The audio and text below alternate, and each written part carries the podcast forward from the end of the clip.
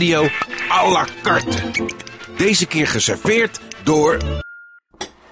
Ingmar Heitse, dichter. De liefde. Mijn moeder was verliefd op Ischa Meijer. Mijn vader vond dat niet erg. Hij achtte de kans dat ze samen zouden ontsnappen om een nieuw leven te beginnen niet bijzonder groot. Toen kwamen we elkaar tegen op de roltrap in Hoogkatrijnen. Mijn moeder en Ischa dus, niet mijn vader, en gingen ergens koffie drinken. Zij kwam thuis met rode konen en een uitnodiging om eens radio te komen kijken in Amsterdam. Vreemd genoeg was de uitnodiging voor mij. Ik was een jaar of 16, net begonnen met gedichten schrijven en mijn moeder had een paar van die gedichten aan de grote Meijer overhandigd. Had ze gelezen en instemmend geknikt. Ik moest maar eens komen luisteren naar een uur Ischa als ik zin had.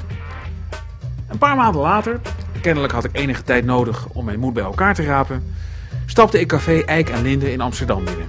Ischa stond achter de flipperkast en keek op. Tot mijn verbijstering wist hij direct wie ik was.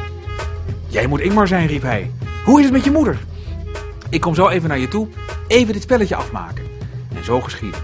Waar we het over hadden weet ik al niet meer, al stond ik zo perplex dat ik nooit veel tekst kan hebben gehad. Bovendien duurde het gesprek niet zo lang, want de uitzending zou snel beginnen.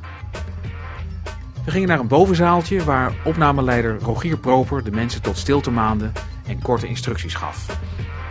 Als mijn oren uit hun kassen hadden kunnen rollen, was dat op dat moment gebeurd, want ik herkende die stem onmiddellijk.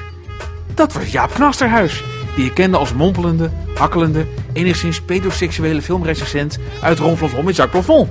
Vreemderder en vreemderder, zou Alice in Wonderland uitroepen.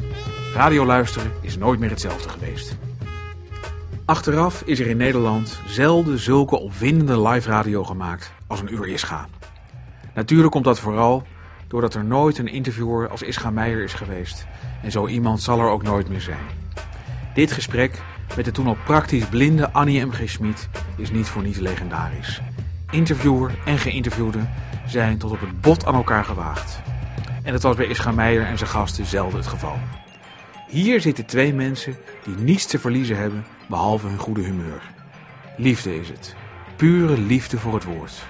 Liefde op het eerste gehoor.